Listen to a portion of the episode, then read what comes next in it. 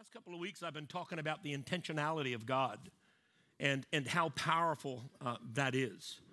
And uh, one of the things that the Lord's been awakening in my heart is, you know, we have a lot of encounters with God. So uh, last couple of weeks, I talked about why, why intentionally he invites us into promise. And last week, why he intentionally invites us into prophecy and the prophetic.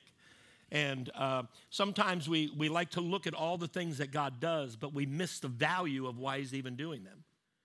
And so a, a lot of us have had encounters with God uh, in our private time, our prayer time. Something happened, and, and we went through that encounter. The question is, uh, how has that encounter uh, uh, affected you? Uh, what kind of an impact did it make on your life to the point where all of a sudden you, you know from that moment on that you, you were different? It changed you. It, it affected you for long term. So I, I want to talk a little bit tonight about the intentionality of the Father and, and what that looks like. And I, I've been I've been kind of looking at this this scripture I'm going to be talking about tonight for a while. And but uh, I want to make a statement before we start. God is is not still working on perfecting His kingdom. It's already been perfected. You, you need to know that. Because we, we sometimes we act like God's coming up with spontaneous ideas to move and, and function in our life, which is not reality. He's who he is, period. And so the kingdom has already been perfected. The cool thing about it is you and I are invited into partner with the kingdom that is within us. So he takes us on this journey, this place of partnering with it, and he's trying to actually perfect the kingdom that is already there. He's trying to get us to grasp it, to understand who we are and, and who, who we're, you know, what our relation to it is. And we see Jesus talking about the kingdom. He said, you know, they they they were getting on to him about casting out demons. He said, well, if I cast out demons, the kingdom has come. And then he made this statement to us, the kingdom of God is within you. He, I mean, he has all these statements about the kingdom. So, in fact, he's actually trying to move you into a place of actually discovering the kingdom that's already established in you. Isn't that great? Isn't that great? Here's what's cool about that. You have everything you need to be sons and daughters of God. And so I think sometimes we keep asking God for certain aspects of a relationship that we already have. So I've been trapped in this scripture of John chapter ten, verse twenty-seven now for about three and a half months. I don't think I've ever been in one little verse in three and a half months. And the Lord's been unpacking this for me, and I want to read it to you from um, the Amplified Classic Bible. It says, the sheep that are my own hear and are listening to my voice, and I know them, and they follow me. Let me just unpack it a little bit for you. Uh, the sheep that are my own. That word own in the Greek language means kin, and it means to be of the same bloodline. How many of all you know you're where you are because the blood of Jesus was shed for you, right? You've been adopted into a new kingdom. You've been adopted into a new relationship. And the word hear means to understand. Here's what God says. The sheep that are my own understand. He's saying they actually understand me.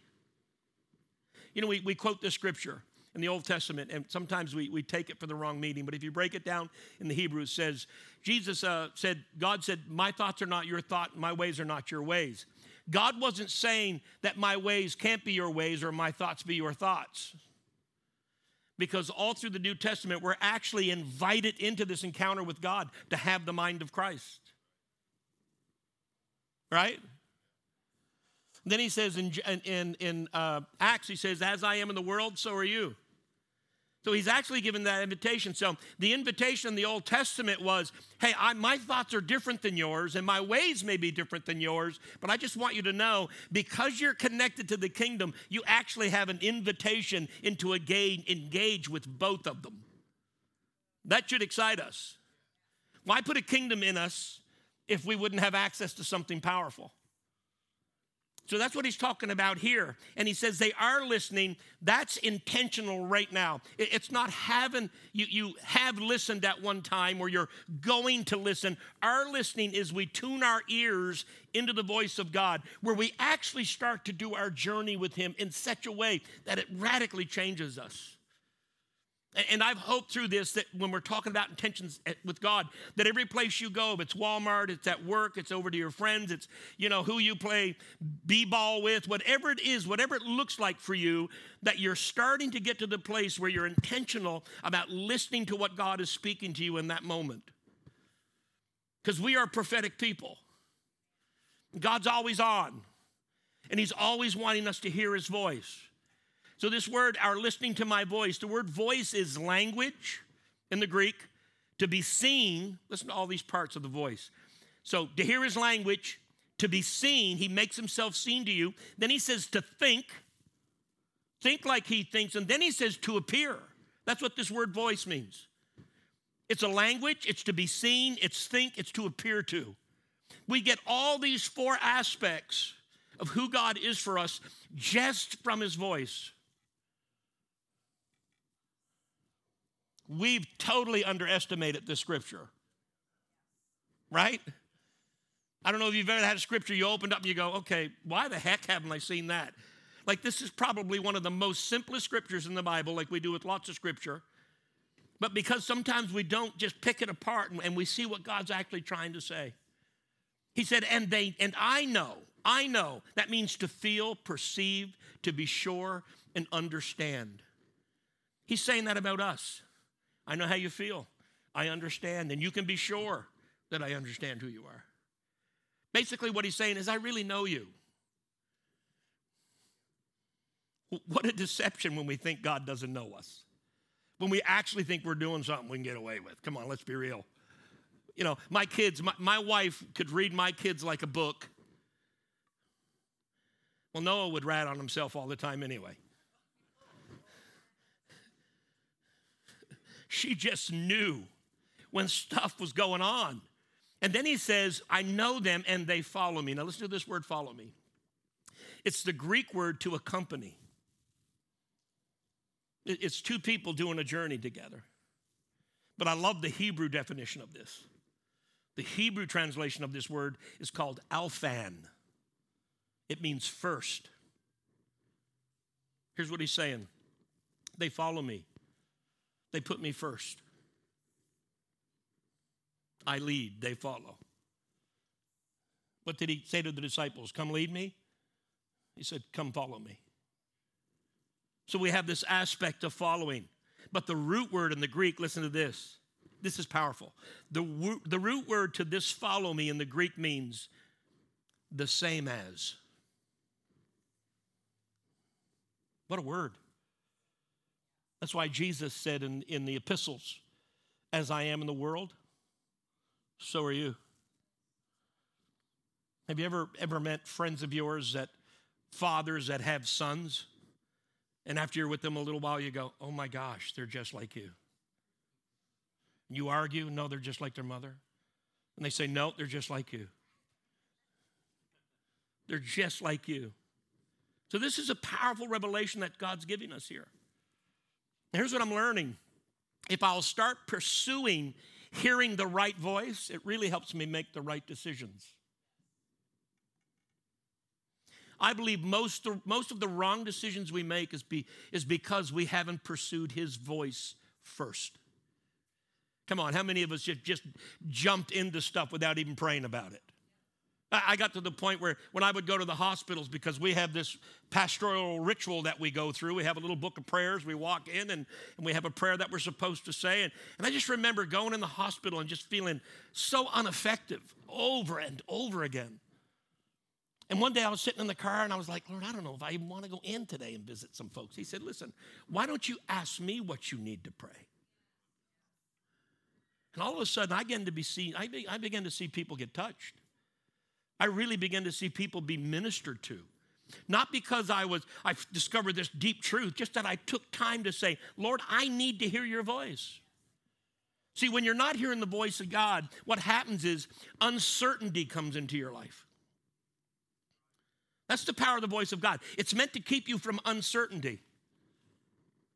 If you're not engaging with that voice, it robs you Of, of your identity to some degree. It actually robs you uh, from being constant. One of the things I'm learning about my relationship with Jesus, because he always wants to be with me, he always wants to spend time with me, he always wants, he's constant, and he wants me to be as constant as he is. How many of y'all know intimacy is constant? You know, you may go your separate ways for the day to do your job, but you're still constant. You're texting now. Now you've got all kinds of, now it, actually now you're not unreachable, which is almost scary. I remember back in the days when I had a pager to do everything in ministry. You had to find a phone somewhere to call, right? Anybody know those glorious days? Weren't they fantastic at some point? They were somewhat amazing. Now, everybody meets you. Every solicitor can text you. They can email, and you don't have any, you think you're unsubscribing, but the reality is you never really do. They just get mad and sell your email to ten other companies. Right? So we have this constant voice, these voices speaking to us to the point where sometimes we get so distracted, we're not actually listening to the voice that matters the most. Without communication, it's hard to have intimacy. And the sad thing about uncertainty is it leads you into doubt. And the word doubt means to lack confidence in, to consider unlikely, to not believe or accept something as truth. And it happens. Most of the times in my life where I've, I've dealt with doubt or a lack of confidence is because I'm not sure if I'm hearing the voice of God. Is God, is this you right now? You know, the more you spend time with somebody, the easier it is to recognize their voice. My, when my wife calls me, I don't have to say, who is this strange lady? What do you want? I just go, hey, honey. I do that with some of my, my friends. I know their voice when I pick up the phone. My question is, what is the value of this verse? What is the full value of this verse? This verse is actually full of sonship truth. When I say sonship, I mean both son and daughter. This whole little verse. And this verse is telling us that Jesus is the catalyst for all of our spiritual development. And that's a word I'm going to read you out of the Bible, that word catalyst. He is the catalyst for all of our spiritual. He is the agent that provokes, that speeds up significant change and action in our life. He's the guy. That's why we have to engage. That's why we have to connect to the voice. That's why Acts seventeen twenty-eight says, in him we live, we move, we have our being. If you look in the King James, it says we exist. That word exist in the Greek means to continually keep on being. It's not a one-time event. It's not like I am. You are, but you have to pursue the intimate relationship with you that you have with the Father so you keep on growing, keep on being. The worst thing that can happen to you is that you're not listening. If you're not listening, you're not growing. So he calls us into this place of intentionality. Why? Because he wants us to discover the kingdom within us. I was reading this verse, Acts seventeen twenty-eight. This is what the Holy Spirit said when he says, when, when, when the writer, Paul said, in him we live, we move, and have our being. Here's what he was saying. Whatever fullness Jesus had available to him in living, moving, and being is now available to us. Did you get it? In him we live, we move, and have our being. So whatever he had available in him living, moving, and having his being and existing, he said that fullness is now available to you. See, I, I think we're, we're underscoring our identity. And, and we're, we're living in a time right now where the world needs the bride more than it's ever needed it before. Where, where the world needs the church to come forth and, and have the voice and, and, and, and flow in what God wants us to flow in. And this is so real. Listen to John one and sixteen. And from the overflow of his fullness, somebody say his fullness. His fullness we receive grace heaped upon more grace. Let me give you a couple of thoughts about grace. Grace does not overlook sin. It doesn't say, oh, you're going to do something wrong? Just wait. Go ahead. Father, I didn't say it. That's not what it does. Grace actually empowers righteousness. It is not permission, it's position. Grace positions you to change, to be different, to choose the right thing, to walk in the righteousness that God has placed upon your heart. And, and we're either in, in you know, we're, we're kind of really, really hot with truth or really, really cold with truth, but it seems like somehow we fall into this lukewarm concept of what truth looks like. We can't seem to find the balance. And the thing about grace is, grace is the atmosphere in our lives that is actually created by love. Listen, grace is a person. His name is Jesus. Without him, there'd be no grace. He is the New Testament constant atmosphere of this thing, that this atmosphere that's created by this love, and he calls it grace. Let me give you another scripture. He prayed this in John seventeen, twenty-one, twenty-three, the Passion Translation, talking about intimacy. I pray for them all to be joined together as one, even as you and I, Father, are joined together as one. I pray for them to become one with us so that the world will recognize that you sent me for the very glory. You know, I preached years ago, probably before my time, uh, before this revelation probably even came, years and years ago. Way back when I was in Calhoun, I preached a message called, We Are the Glory. We are the glory. So watch, this word glory means to honor, to praise, to think, to be of reputation or of the same. He, he's showing us who we are in relationship to him. For the very glory you have given to me, I have given to them. Watch, so that they will be joined together as one and experience the same unity that we enjoy. Are you getting the power of this verse? You will live fully in me, and now I live fully in them. Jesus said, Father, you've lived fully in me. I was your glory. Now I live fully in them. The glory you departed to me, I have now departed to them. I mean, this is not a rocket science verse. So that they may experience the perfect unity. This is love. This is the purity of our relationship. This is what God wants us to get. And the world will be convinced that you sent me, watch this, for they will see that you love each one another. You love each one. Each one of them with the same passionate love, watch this, that you have that you have for me. Jesus is going through this engagement. He says this in Luke seventeen, twenty-one, and I know I give lots of scripture because, hey, scripture speaks better than for itself than anything I could say. Nor will people say, look, here it is, or see, it is among you, or see, it is there. Watch this. For behold, the kingdom of God is where? In your what? And what? Among you? And where else? It's everywhere. It's here, it's here, it's here. The kingdom of God. You can reach out and touch it. Can't see it with the natural eye, but it's there. Everything that's in the kingdom is there. Healing's right there. Don't you wish God could take your, your fleshly eyes off and give you spiritual eyes, and, you, and you'd be like playing one of those three D video games or whatever they're called, but the, you'd be going,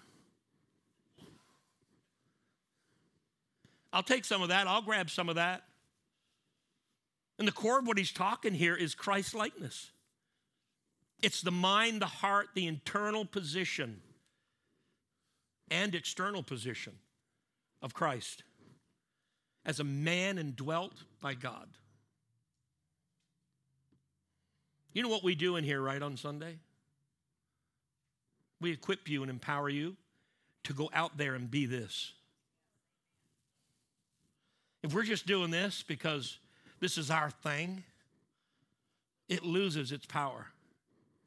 Our goal is not to be an organization. Our goal is not to be a denomination. Our goal here is to be the bride. That's it. We just want to rep- represent the kingdom of God. So he invites us into this place. It's an intentional invitation to experience him. So let me read you a couple of scriptures. They won't be up, so if you're taking notes, write these down. Philippians two and five says, "Let this mind be in you, which is also in Christ Jesus." First John four and seventeen, I just read, "As he is, so are we in the world." First Corinthians, am I going too fast? Sorry. eleven and one. First Corinthians eleven and one says, "Be imitators of me." This is Paul talking, "as I am of Christ." Can you imagine me getting up here and saying to you guys, you guys need to be just like me because I'm exactly like Christ? You'd go, "Oh, whatever. Who do you think you are?" This is what Paul's doing. He's saying, no, don't get an attitude with me. Paul's saying, be like me because I am like Christ. Romans eight and twenty-nine says, "For he knew all about us before we were born, and he destined us from the beginning to share the likeness of his son." You getting it? He destined us from the beginning. Eight, Romans eight and twenty-nine. This is the Passion Translation. That means the son is the oldest among a vast family of brothers and sisters who will become just like him. Are you feeling it? Because I've been feeling it all week. I've been feeling it for months. God's trying to get us here from here to here. He's trying to get us to a place where we can embrace this. And if you have time, you want to study a good book, study Ephesians four. The whole chapter is about identity. It'll rock your world. It'll explain to you who you are. So here's what I want to talk really about. You need to know there are two laws that govern your life right now. Not like the world. We got all kinds of laws. You have two main laws that govern your life and power your identity. There are two laws that Jesus talks about in the New Testament, and I preached on this years ago, but the word governed here means a sovereign in authority. It means to control. It means to direct. It means to strongly influence the actions and conduct of our life. This is the actual definition. You can look up govern. This is the definition you'll find.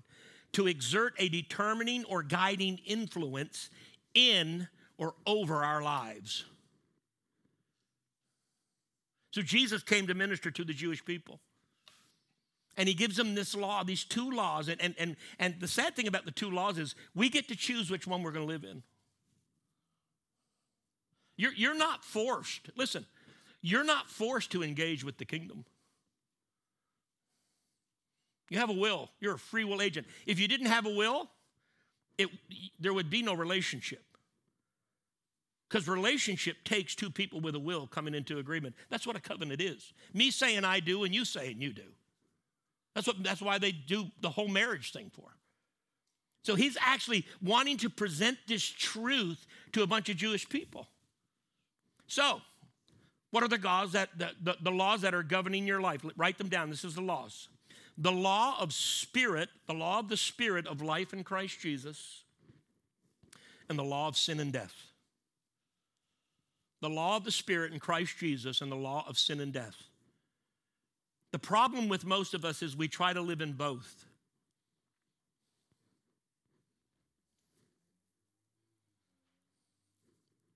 Right? It, we, it, it's kind of like, let me say it this way. This will hit home. Kind of like I want to be, I want a wife, but I want a girlfriend too. I want to be home all week, but I want to be somewhere else on the weekend. I want this and I want that. And, and the Bible has, he actually defines that in Revelations. He calls it lukewarmness. You're neither hot nor cold.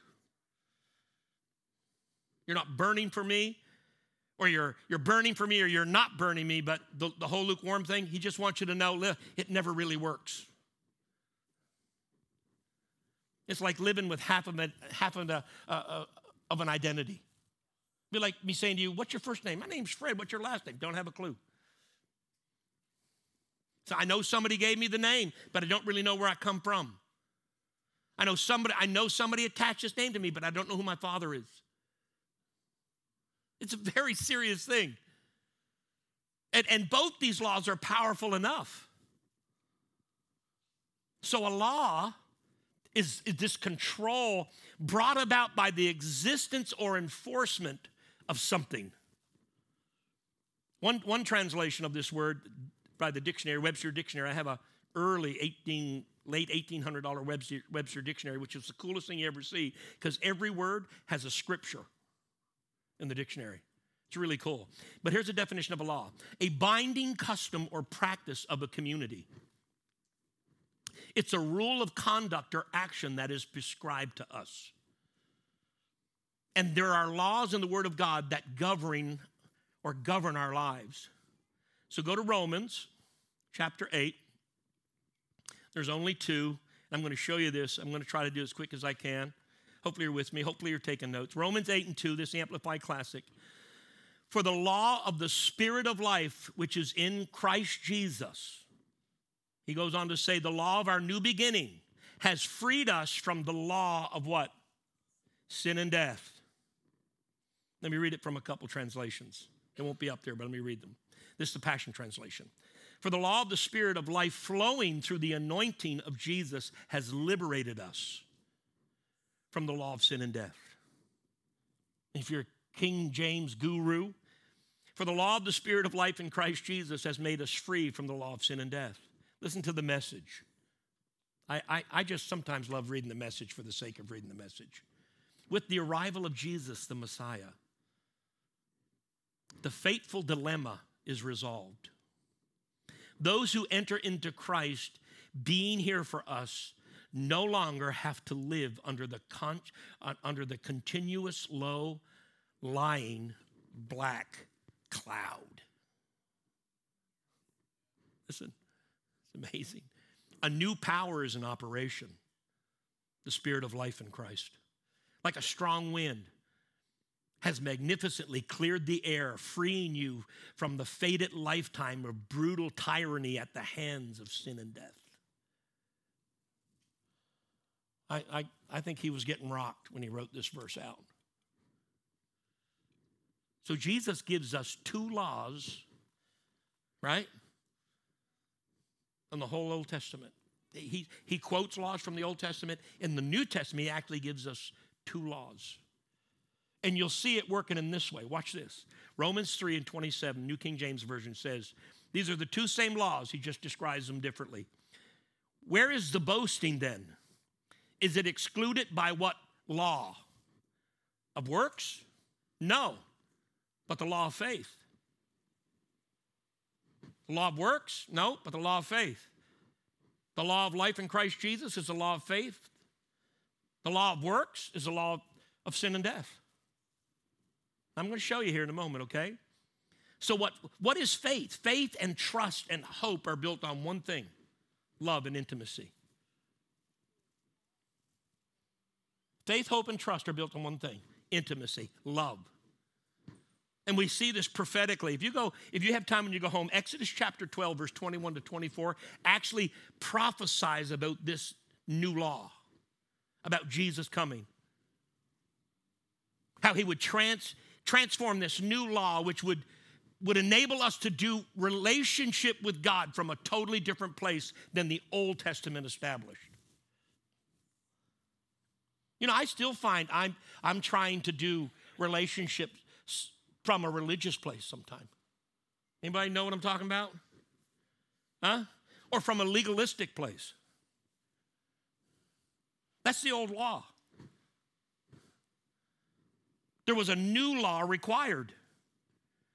Listen to Romans three and twenty-seven again. The law, a law of the Spirit of Christ Jesus, not of works, not of works, a law of sin of death. Romans seven and five says this, when we were merely living natural lives, the law, through defining sin, actually awakened sinful desires within us, which resulted, listen to this, and bearing the fruit of death. I could give you all kinds of scriptures. I made this statement last week, and it, it's, it hit me so hard when, when the Lord gave it to me. He said to me, do you want a part-time God or a full-time Father? Do you want an emergency God or an ever-present Father? Because sometimes we live like we want a part-time God. I'll pray when I need you. I'll worship when I feel like it. Right? I, I wonder if we really understand the value of what it means to worship. We probably have more believers that worship Trump than Jesus, or worship Biden. Either way, it's an idol.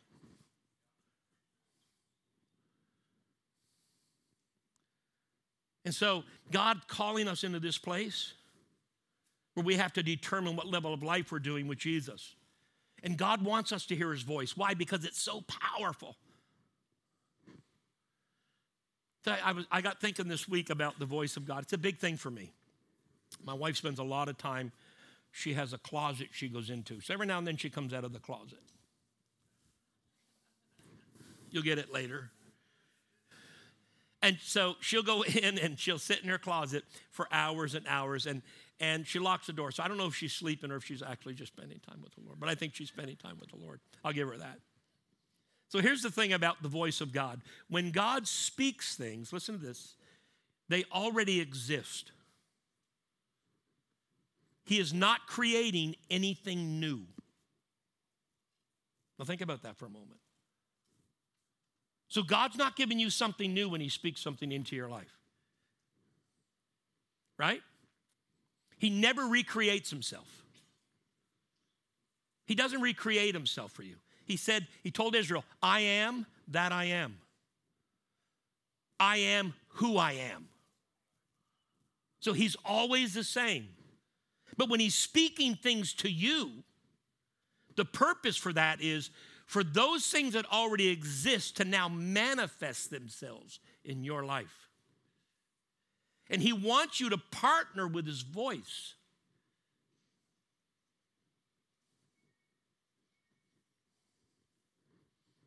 Want an example? Let me give you an example. Isaiah fifty-three and five. And with the stripes that wounded him, we are healed and made whole. Now, let me show you this in this verse. And with the stripes that wounded him, we are. The word are is I, me, not I, you. Anyway, that's your joke. It's I, me. It's I, am, e, e. And here's what it means. The word are means have, am, being, and was. Here's how this verse reads in the, in the original language. And with the stripes that wounded him, we have, we're being, we already were, and am healed. That's a powerful verse. And let me just tell you, I, I, this is what I really feel like is happening in the church, not just here, everywhere. God is not, God's not saying you've had it wrong. Here's what God's saying. He's taken truth that we've had, and if you spend time with God and hear the voice, he starts expanding it. Let's be honest, just for a minute. Let's just be honest with yourself. If the church is where it needed to be, we'd be turning our communities upside down. The world, the way it is right now, would be running to the church for the answers, for the love, for healing, for deliverance. They would be looking to hear the voice of God from somebody. Here's the thing, they are. So when God speaks something to us, it's already in existence. The danger is, is when we start making allowances, we do what, what I call a reduction of truth, where we make it weaker than its fullness. Right? God healed. God wants to heal everybody. Well, I know lots of people that didn't get healed. I know lots of people that didn't get saved.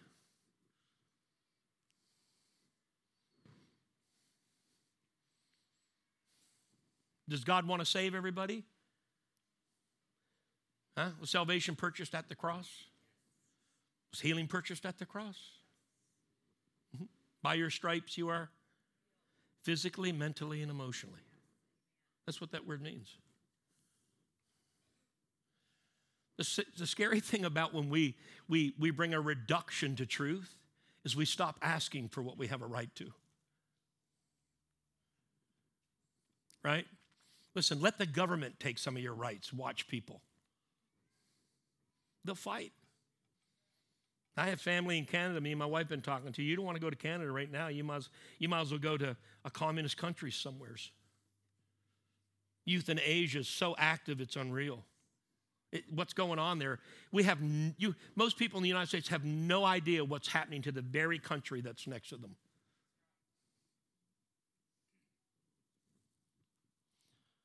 I don't know if I should share this because we're recording it. Probably not. My wife says, don't share a dream I had.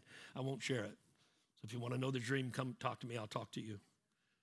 That's why focus right now is so important in the kingdom. It's not just about the king, but it's about his domain. That's what kingdom means. Kingdom means the king and his domain. It's always king focus. It's always Christ-likeness. The domain part is this sphere of knowledge that we're supposed to live in, this place of influence or activity that we're supposed to be operating in, moving in, living in. It means to be complete, obsolete. And we actually see this in the Old Testament. When Israel was in Egypt and, and Moses was, was speaking out, out these judgments against Egypt, the Bible, here's what God said: I make a distinction between this people and this people. And it wasn't like he didn't give Pharaoh chances to, to repent and turn and let Israel go. We always see that. We say God doomed him for this. God didn't doom him for many. God knew his heart before he even started. My question is, that scripture that says, you know, talks about we are now in the law of life in the Spirit in Christ Jesus, and we are no longer submitted to the law of sin and death. Here's what's really interesting. It's really hard to find any teachings on that one scripture because people have never been able to define what life in the Spirit of life actually looks like in Christ Jesus. But I kind of feel like the Lord gave me a hint this week. Ready? What would be the ultimate law of the New Testament church and life in Christ Jesus? It's the law of love. And I'm going to give you some scripture. And I'm going to pray over you, lay hands on you, get all Pentecostal on you. I'm just joking. Calm down. Right? The law of life in Christ Jesus is the exact same as the law of love. The law of, the love of God is meant to restore all the desires that God has for us. We're supposed to feel those desires. He's supposed to build us up successfully. We were created for relationship, community, and intimacy. And the first true discovery of the law of life in Christ Jesus is the discovery that he loves you. Without it, it's going to be hard for you to do life in Christ Jesus. So watch this. In First John four and eight, the Passion Translation says this: the one who doesn't love has yet to what? Say it again. The one who doesn't love.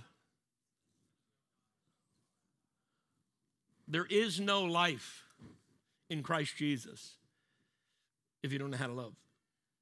You've not received love. For God is... It's the most absolute statement of all times. Here's what it's saying. The very nature of God, his character, is pure love. Look at First John four and twelve. No one has ever gazed upon the fullness of God's splendor, but if we love one another, God makes his permanent home in us, and we make our permanent home in him. And his love is brought to what? It's what? Say it out loud. Full expression in us. What's the full expression of, of, of God's love in us? What, what is it? It's life in Christ Jesus.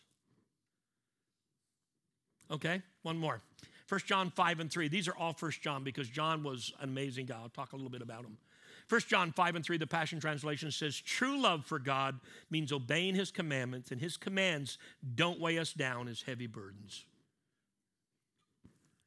How many of y'all know marriage, when you're in love, is amazing? Hopefully you're still in love. You should, you guys really missed, you guys missed a great spot for an amen. I'm telling you, you just blew it right there. You you could have got some sugar tonight. Listen, so um, here's the thing about marriage. Listen to this. I want you to see this. When you're married and you're in love, the qualifications of commitment to marriage aren't a burden. So I don't have an affair with my wife because I love her. I don't walk around going, oh my gosh, oh my gosh, I'm so scared. I, I can't go to the mall because I'm just scared. You know, there'll be somebody there who want to have an affair. I, I can't go to Publix because I'll be scared. I, you don't live that way. You adjust the laws of your life around the fact that you are intimately in love with the person that you're in covenant with. Works the same way. Works the exact same way. Now, let me tell you a little bit about John. John's greatest, if you ever look into the history of John, it's amazing. John's greatest ongoing discovery as he gets older in his journey simply led him to a greater love, a level of the love of the Father. When John was asked to speak after the Gospels, John was the longest, uh, the last living disciple who actually followed Jesus. And they would ask John to get up and speak. I mean, you can look in the history books. It's really interesting. Some of the Jews that write about this, some of the rabbis, it's amazing. When John, Messianic rabbis, when John would get up to speak, he would get up and say this, love God, love others, and sit down. He wouldn't get up and say, hey, you're doing this, stop it. He wouldn't get up and shame. He wouldn't get up and rebuke. He would just simply get up. I mean, you, if you look at the history of John's life, later on in life, he had this revelation of the law of love of life in Christ Jesus. And he realized that the, the very foundation of the kingdom, the very law, the most intimate law of the kingdom was the law of love. And the sad thing is, you know, we have a hard enough time loving each other. There's no way to love the world. Why? Because if you don't love your brother, John said, the love of God is not in you. It's absent. I've done a lot of repenting over this message. Anybody here been hurt by anybody? Yeah? The rest of you are liars. I'll, I'll rebuke that out in a minute. We've all been hurt.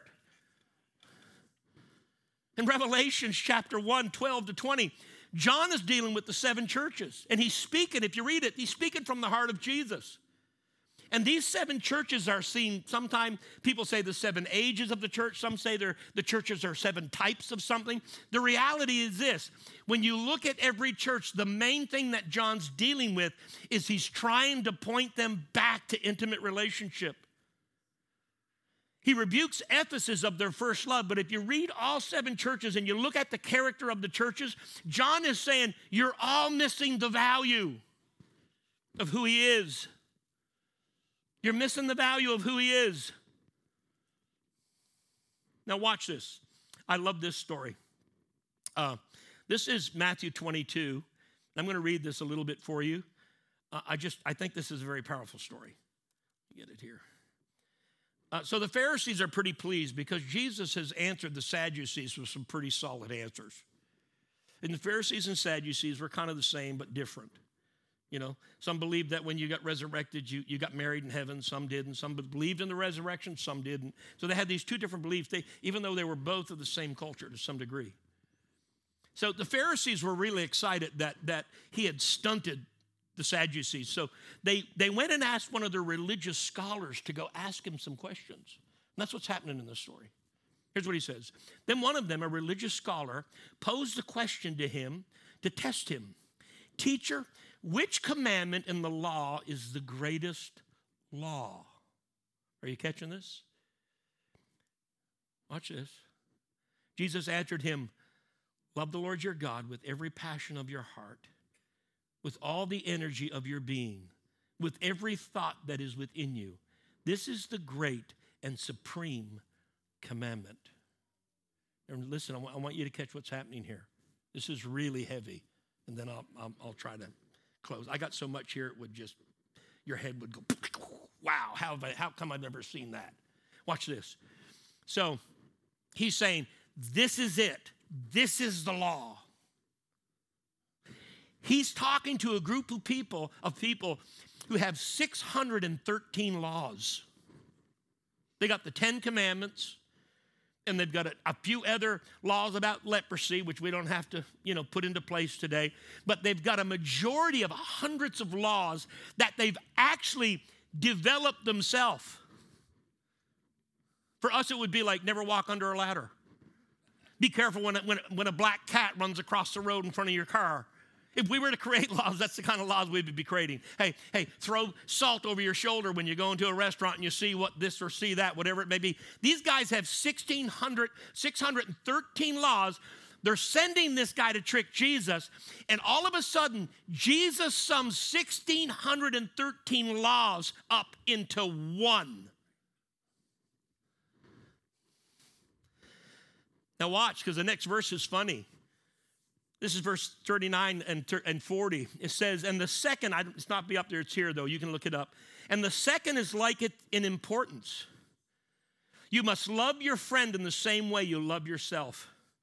Contained within these commandments to love, you will find the meaning of the law and the prophets.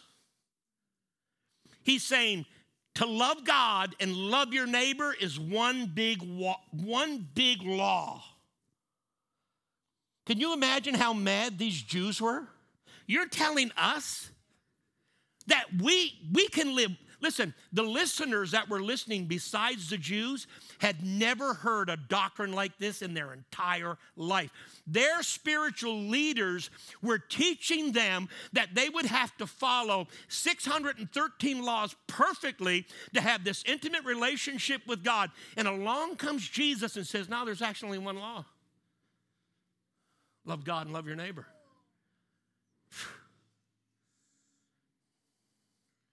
Now, me and my wife talk about the power of unlearning because I hear people say to me all the time, yeah, but if I believe that, that makes this, this, this, and this maybe not true. Can you imagine how the Jews were feeling? The Jews were saying, well, if I accept that law and I embrace one law, listen, I hear people say, oh, the Christian life is so hard. Let me ask you a question. If you only had to obey one law, how hard would it be? One law. See, what we do is we actually develop laws for ourselves, which we choose to live in. I've done it. You ever go to pray for something, you have a real need, and you kneel down to pray, and all of a sudden you feel like, I'm not worthy to even ask for this. You know what happened? You've stepped out of the law of life in Christ Jesus. You've now stepped into some concept, religious or legalistic concept that is now has the power to open your thinking in your life up to a sin concept and lead you in, and not, listen, let me just say this, spiritual death, spiritual sin. It, it, this is such an awakening for me. If anything, when you're hearing voices of shame, condemnation, and judgment, When you're, when you're hearing fear, when you're hearing all these unhealthy voices, they should be a red flag to you that your focus is off. That you're looking to the wrong law to function within your life.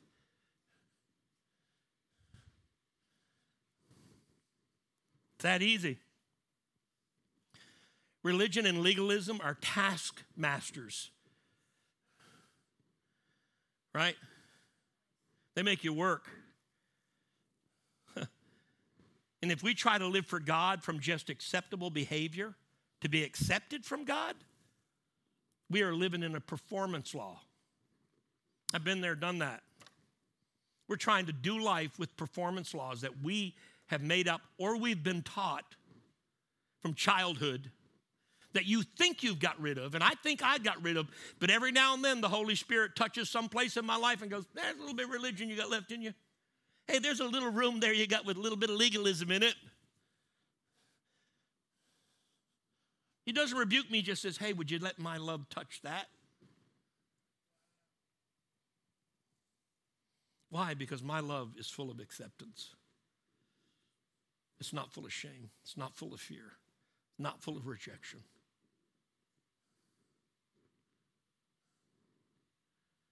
And I think, I think to some degree, it could be a part of what's keeping us being who we need to be to some degree to the world.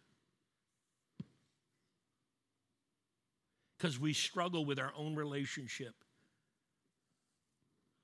And what we do is we put burdens and yokes on our own life.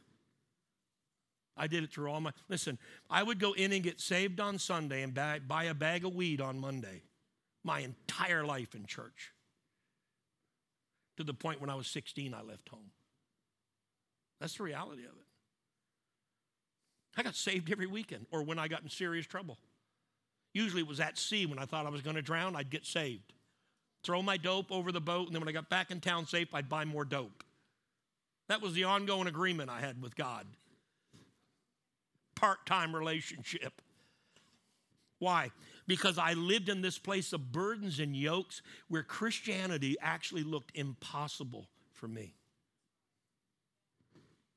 There's no way I could do it. There's no way. Listen, when Jesus was speaking this to the people and they're going, how come we've never heard this before? How come our spiritual leaders have never taught us this before? Who's told us that it could not be this simple?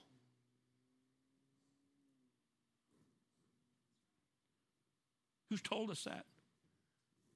Jesus said this in Matthew eleven, twenty-eight and thirty, are you weary, labored? The word weary means to be heavy with. It means to carry a cargo on your back. Some of us, some of us, it's not we're trying to produce works. Some of us are just carrying so much stuff on our backs from the past.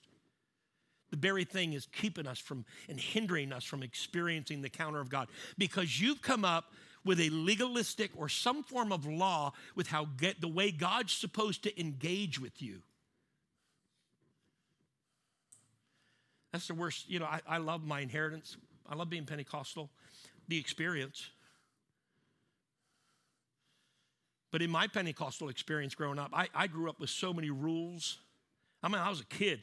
I remember my grandmother telling me, you can't skate and play hockey on Sunday. If you do, the ice will open up and you'll get swallowed. And I remember sneaking out going,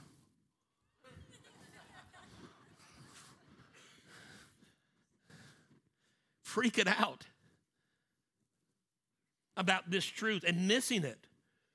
He says, you carry heavy burdens. That means work. That means when you start to toil, when you start to strive.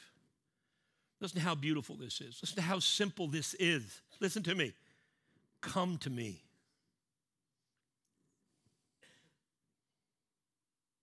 Not when you get rid of your burdens and your yokes, you and I will talk. You deal with your burdens and yokes, and you and I will get along. This is a beautiful translation, the Passion Translation. Come to me. I will refresh your life, for I am an oasis. Listen to this. Simply join your life with mine. Learn my ways, and you'll discover that I am gentle. I'm humble. I'm easy to please. You will find refreshment and rest in me. For all that I require of you will be pleasant and easy to bear. Isn't that beautiful? That's the power of love. My, you know, I, I, I pray for our people. I pray for our businesses every day. I pray for our, our, our leadership every day. I pray for our elders and our fivefold. I pray for all of our congregation. And that, that prayer has shifted to, Father, let them experience your love. If you're going to do anything in our church, let them experience love. See, Jesus flipped it in Mark, Matthew ten and thirty. He said this, my yoke is easy. My burden is light.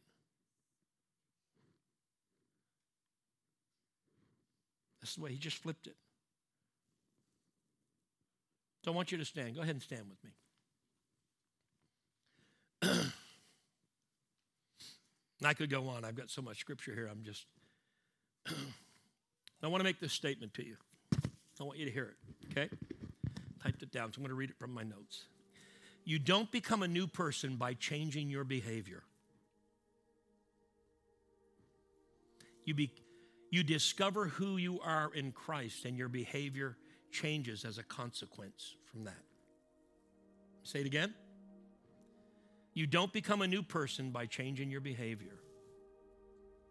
You discover who you are in Christ, and your behavior changes as a consequence of that discovery. How many of you have been trying to change your behavior? You actually think that your behavior is going to be the thing that changes the heart of God towards you. Let me just say this. There's nothing you can do to make God love you more. Isn't that a great statement? Here's a better statement. There's nothing you can do to make God love you less. Ever. And he is pulling his bride in so close. He's so intentional with his voice right now. And, and I, I hear a lot of people saying, I'm just not hearing the voice of God. And I, all I can say is you're just not listening. You may have to fend, spend a few days in your closet with, with your journal, sitting there twiddling your fingers, wondering what's going on.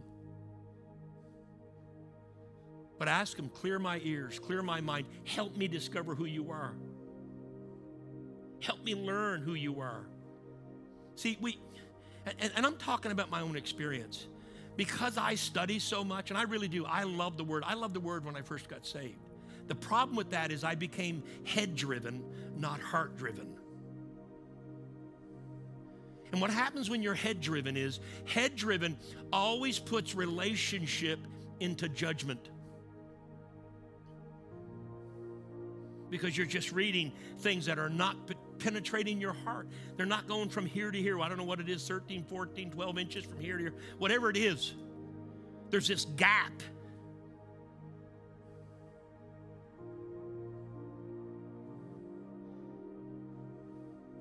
When you're heart-driven, everything that happens to you puts you into the love and grace of God.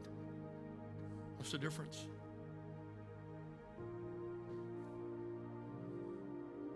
Stop being so sin conscious. Start becoming grace, love, and righteousness conscious. You'll live differently. It'll change who you are.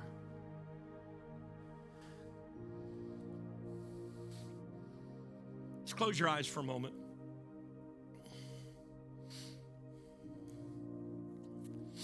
See, even faith is a consequence of love. Faith worketh in love. I don't have enough faith. You're not in love with Jesus enough. You can't believe correctly without intimacy.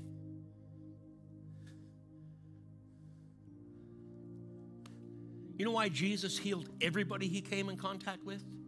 Want to know why? His love was right.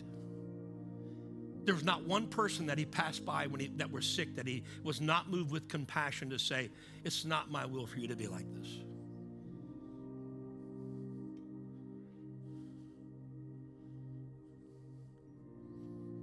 So you need to ask yourself a couple of questions.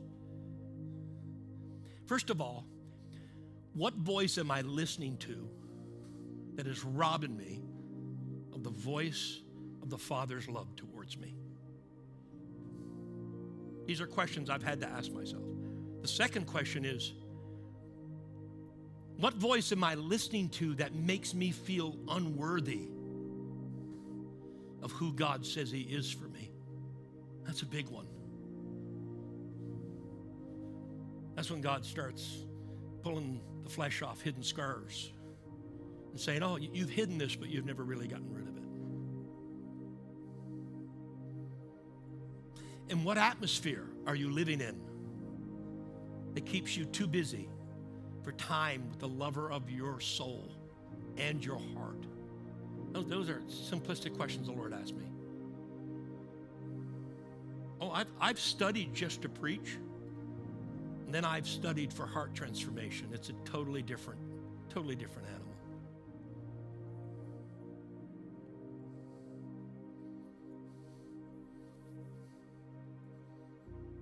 Let me pray over you. Father, you are so kind and so good.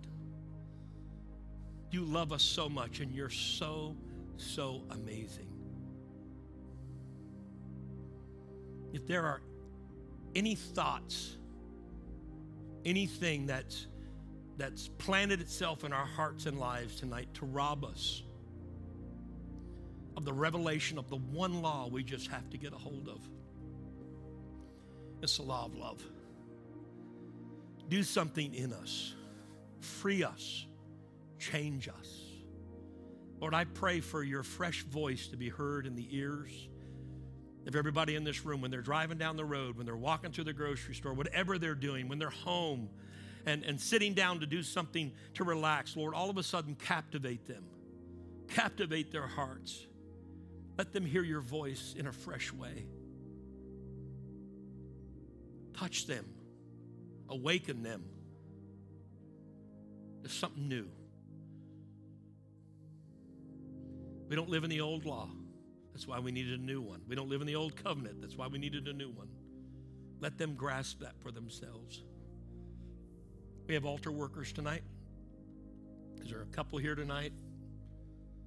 Come up if you're an altar worker. If you're not, well, don't come up.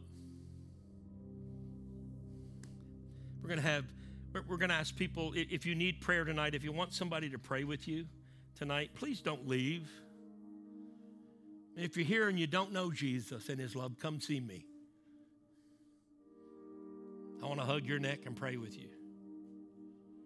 Now look at me really intently. You need to hear this. God really, really, really, really, really, really loves you. No matter where you've been, no matter who you are, he, he's not that way. the, the worst thing that we can do is we we create a value system in the kingdom, kingdom, and, and and we can teach the people around us that the greatest value in the kingdom is success. And the worst thing is failure. But you know God doesn't care about either. Let me say that again. God doesn't care about either. When he's, when he looks at you through love, he doesn't look at either. Either. They're not even on his mind. And here's what we do. We actually teach our children to celebrate success and devalue failure. We have a warped love. Let me ask you a question. How many of you have learned some of your greatest lessons from failure?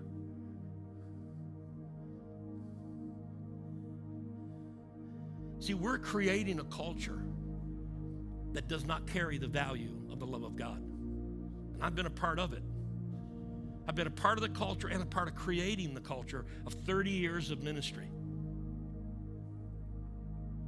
And right now, God's trying to shift the bride so we can go out there and be and represent that God is really, really, really, really amazing. If we have gifts, power, influence without love, we just become a church gone wild. There's videos out there. You can watch church gone wild videos all the time. We, we love the crazy stuff. We get excited. But to the unbeliever, it's extremely scary. Why? Because we can function in those things without them being empowered by love. When somebody's, when somebody's being delivered, if the people around are going, whew, I just feel this overwhelming love right now. That guy's really ministering, that girl's really ministering to that woman. And I feel, I feel this compassion that she has for that person to be free. It's done from love or healing or, or prophetic or prophecy or words of knowledge or whatever it is. You're going to go online and watch some of those crazy church videos, aren't you? They're mostly Pentecostal, I just pre-warn you.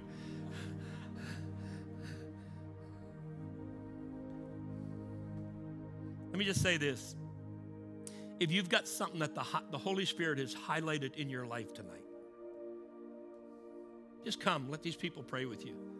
Let them prophesy of you. Let them encourage you in the Lord. Do that tonight.